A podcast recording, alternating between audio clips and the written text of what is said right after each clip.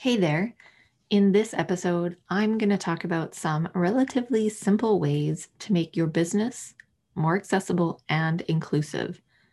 Yes, most of it will be tech related because that's why we're all here, but I am going to throw in a few non techie tidbits as well towards the end. But before we dive in, welcome to BSing with Brandi, where my mission is to help you figure shit out and get shit done. I'm your host, Brandi Good, and today I'm grateful and loving cheesies, soft blankets, and of course, Star Wars. So, first off, why make your business more accessible and inclusive? There are two main reasons. Number one, be a decent fucking human being. Number two, make more money so you can live the life you deserve. Sounds pretty simple, right? But before we get into all of the things, I want to make something really clear. I'm not here to browbeat or insist that you do all of the things that I'm about to talk about or tell you you're a bad person if you don't do all of these things. I don't even do all of these things yet. And some of the ones that I do, I'm probably not as consistent or as good at them as I would like to be. But the key here is to at least start or become aware that maybe these are some things that I should do. Pick one small thing, build one tactic into your everyday operations or marketing. And then once it becomes second nature, you add a second thing in there and repeat. So let's start off with the most obvious one these days, which is remote working if you have a position and you require your employee or contractor to physically be in your location, right there, you're making that role inaccessible to people who are not just outside a convenient travel radius, but you are excluding uh, people who don't have access to a vehicle or to reliable public transport, people who can't afford a vehicle or public transport, who have some sort of medical condition that prevents them from driving, who have mobility issues that prevent them from navigating or being safe in your workplace, even if they can get there. Maybe they can't be in your space. So I think COVID has taught the business community that so much more can be done remotely than they ever thought. It's way more normalized now. So take advantage of that because that perfect person could be in another country for all you know. Now let's talk about more techie, more techie parts um, of remote working. The big one that people struggle with is communication because you can't just step over to someone's desk or into their office and ask a quick question. So you have to set up your communication for ease. Plus, you yourself have to set a good example when using it. That's the key there. Uh, so it might be messaging like through a platform like Slack uh, or WhatsApp or the tool you use to manage projects, uh, email. You could use audio calls. You could use video meetings. Uh, you can, you know, pick just one of those things and stick with it, or you can use all of them. Generally, you're probably going to use more than one because different communication channels have different strengths and weaknesses, and you tend to use different ones in different situations. And just a quick heads up you can do all of those things with one tool if you have Google Workspace. So, like you have email with Gmail, uh, Google has a chat app, and Google Meet can do video or audio calls. And speaking of Google Workspace, You'll also need tools to collaborate with your remote workers. So you'll you might need something like shared documents or a shared folder space, uh, maybe shared calendar, things like that. I talk about Google Workspace, um, aka G Suite, a lot. So I'm not going to go into any more details about that. Just check it out if that sounds like something you need.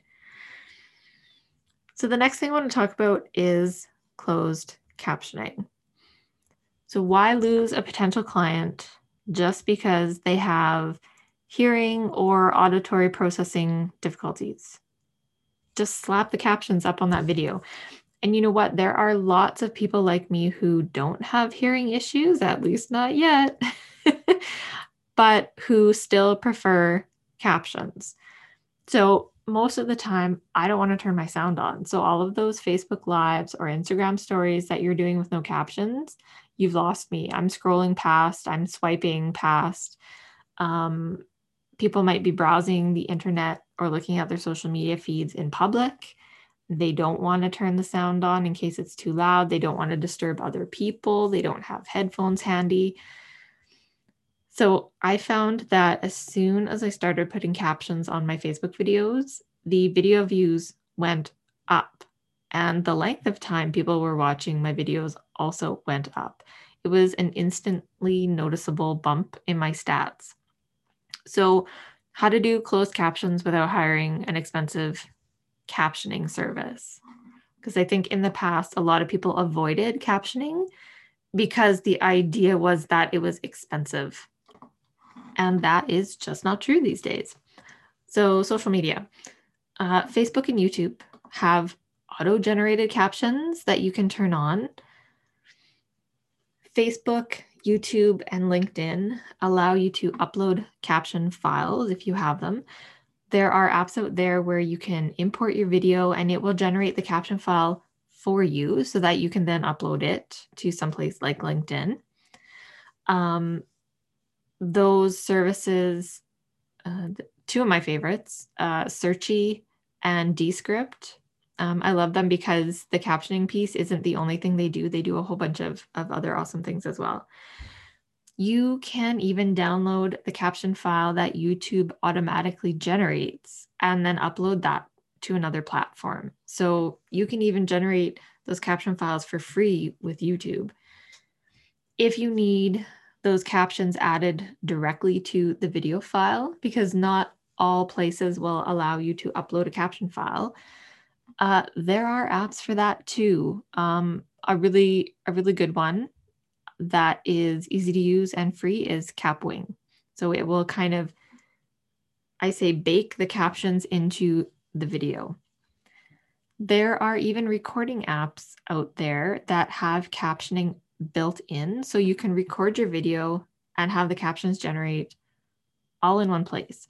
These are generally targeted to people uh, on Instagram who are using stories or IGTV and TikTok users. So if you need to do square or vertical video, sorry, if you need to do square or horizontal video, um, most of these apps won't be for you. Most of them are wanting to do vertical video. If you need 99% accuracy for your captions, you may need to pay for a service like Rev to have human transcription and caption generation, but I will be honest, um, the AI or auto generated captions and transcriptions these days are super, super accurate. And so having a human transcribe for that 99% accuracy is usually only necessary if you have a business that has really difficult, unusual, or technical terms. So the AI transcription, like what you would see in social media or in those free or low price apps, they may struggle with those words if they are not very common. Another lesser known tip for your social media content if the platform allows you to add titles to your videos or alt tags to your images, please fill them out because this allows people with screen readers to get more out of your content. Um, so, for example, somebody who is using a screen reader on Instagram, it will read off the captions, but unless you are able to add some sort of alt tag and just a hint, Instagram does not have this, but LinkedIn does. Um, if they're just reading the captions or the description, they have no idea what the actual picture is. But if they're looking at it on LinkedIn and you've added alt tags to describe what that image is, they're going to get a much more complete picture of your content, right? No pun intended. Um, so let's jump over to your website now. So there are quite a few things you can do. And in case you didn't know, many of the accessibility things you can do to your website are also going to improve your SEO because Google wants to reward pages and recommend pages that make it easy for everyone to browse your website. If it's full of uh, things that make it difficult for people to browse or read or see or hear, your ranking is going to be lower. It's not just about keywords, people. it's about everything. So, here are a few examples. So, optimizing your images so they are not so big and will load faster. So, this is going to benefit people who don't have access to a decent or stable internet connection.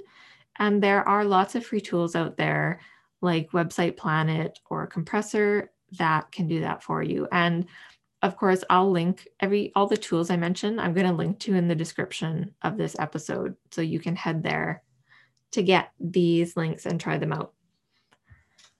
Now back to alt tags. So alt tags for your images and titles for your links. Pretty much every website platform these days will allow you to add these fairly easily. So take advantage of them. Again, they help out people with screen readers. If someone is on a bad internet connection and images won't load, at least the alt tag will tell them what the image was supposed to be. And link titles, especially on links hidden behind generic anchor text, uh, the things that are like click here or read more, having that link title is going to give some assurance to people who about where the link is going to take them. Then we've got text to voice. So you can install or embed software on your website that will actually read your website to people when they land on it. This means that someone with visual or visual processing issues can listen to or follow along with your website if they don't have or are not using their own screen recording, sorry, screen reading software. And then the last website bit I want to talk about is enlarging the text. So you've probably been on websites where there's a little option in the corner where you can enlarge the text this is preferable to someone just zooming in on their browser because just zooming in on your browser often negatively impacts the experience of your website. Uh, things get cut off, you have to scroll weirdly, things might overlap, and text might get hidden. So, I wanted to toss this one in there in case this might be important to someone. This isn't as simple as the other ones. This has to be part of the code of your website. So if this is something you need and you are considering a website redesign, then just include this in that work. If you have to, if you already have your website totally complete and you want to add this in, um, it's totally doable, but it's almost like just recreating your website again from scratch and having that enlarge option in there. So that's it for website. Let's look at content in general. Now, I know I already talked about captions for video content. So this is kind of more general than captions. And this could apply to social media, your website, your digital products, et cetera, et cetera. So create your content in as many formats as you can. Not only does this allow you to get your content in front of people with hearing or visual or cognitive difficulties, it also allows you to reach people who simply have a preference for a particular format. So think about the content that you are typically creating right now. If you're mostly on social media, especially something like Instagram or TikTok, you're probably creating mostly image slash graphical content. Maybe your content is mostly text via a blog, or maybe you're doing audio content for a podcast. If you've got online courses or you spend most of your time in your Instagram stories or on YouTube, you're probably making a lot of video content. Now, most of us specialize in one format, especially when we're starting out. Um, and that format tends to be the one that we're the most comfortable with. Now, that's great because you pick the one you're most comfortable with and you're more likely to make more content. But you could be missing out on some awesome people. So, let me give you a real example of what I experienced. So, for the first few years of my business, 90% of my content was text. Sure, I would, you know, make social media graphics with little tips on them here and there, but mainly I blogged because writing is my forte.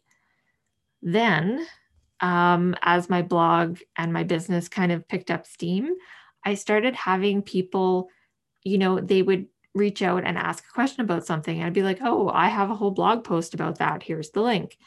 And then weeks later, they'd be asking me the same questions. And I would be like, okay, here's that link again. Just thinking, oh, they must have lost it or forgot that they already asked.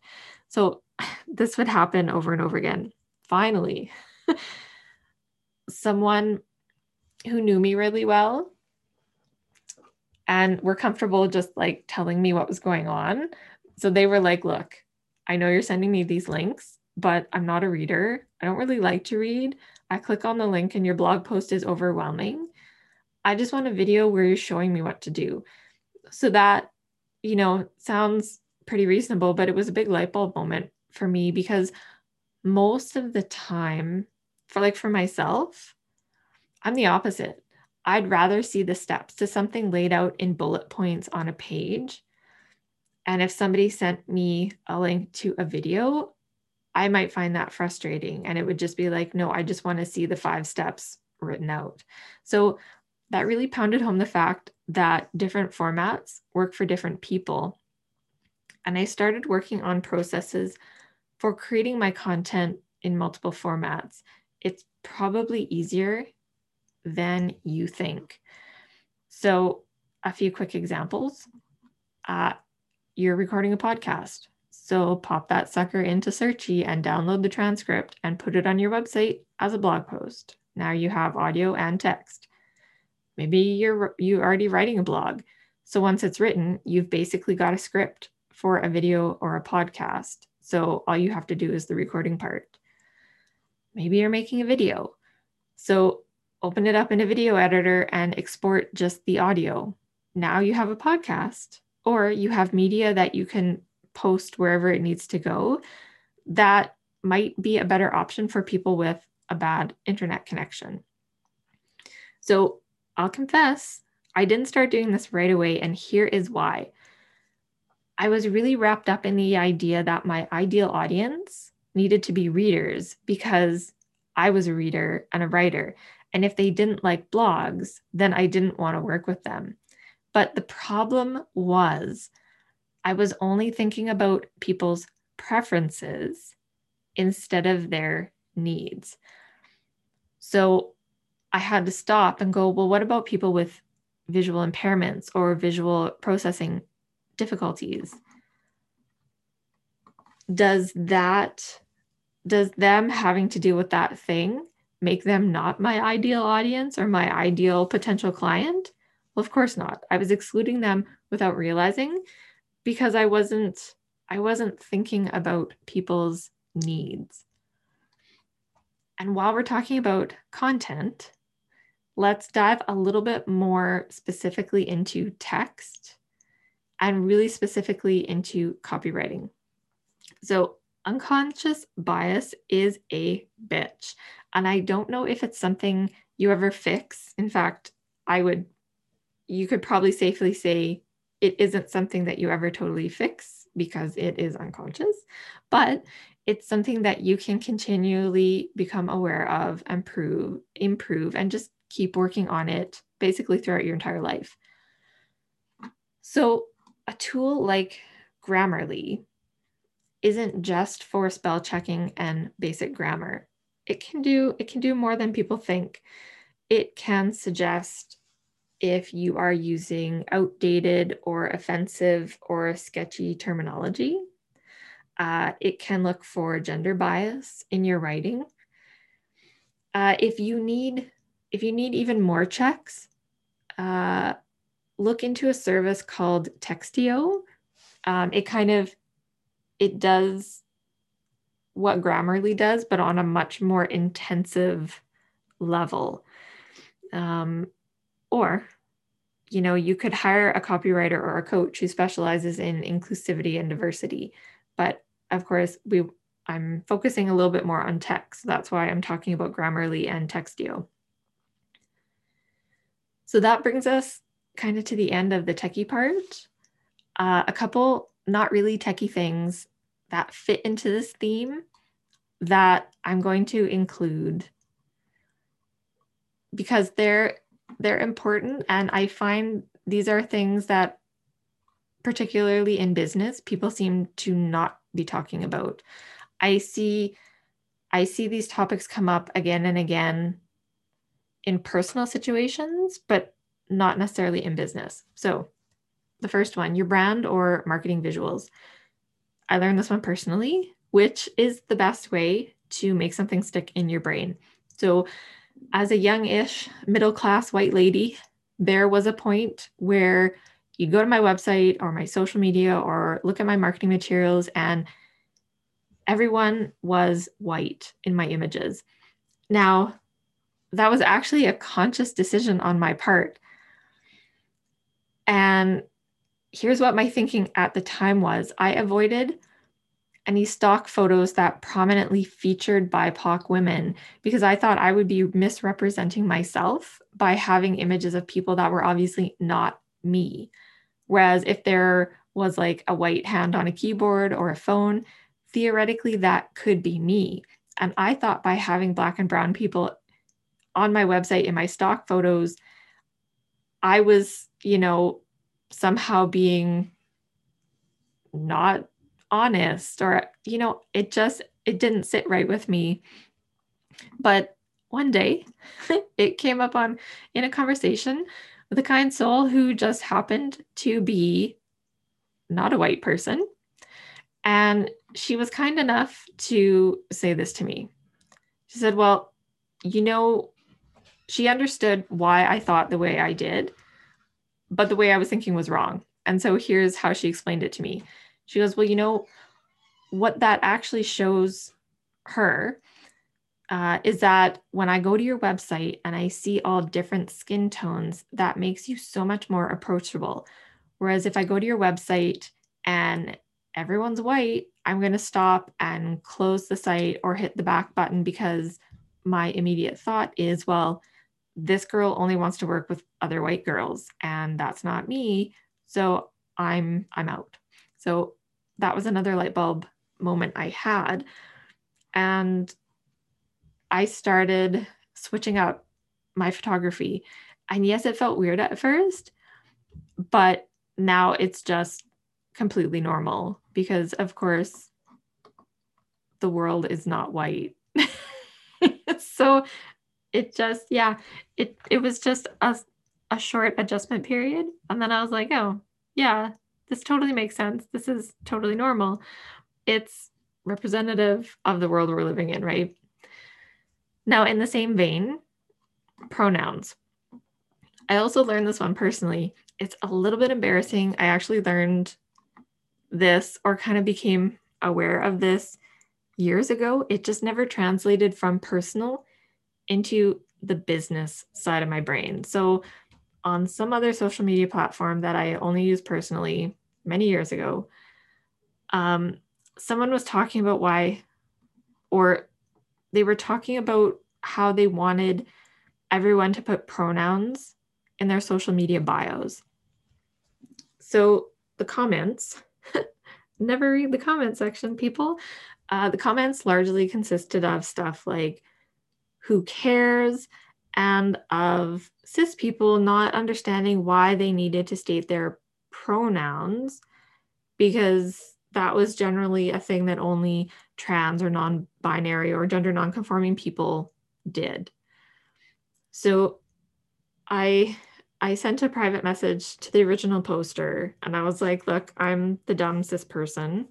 Uh, it's crazy at that time, cis wasn't even a term that people knew or used, but I'm the dumb person. Um,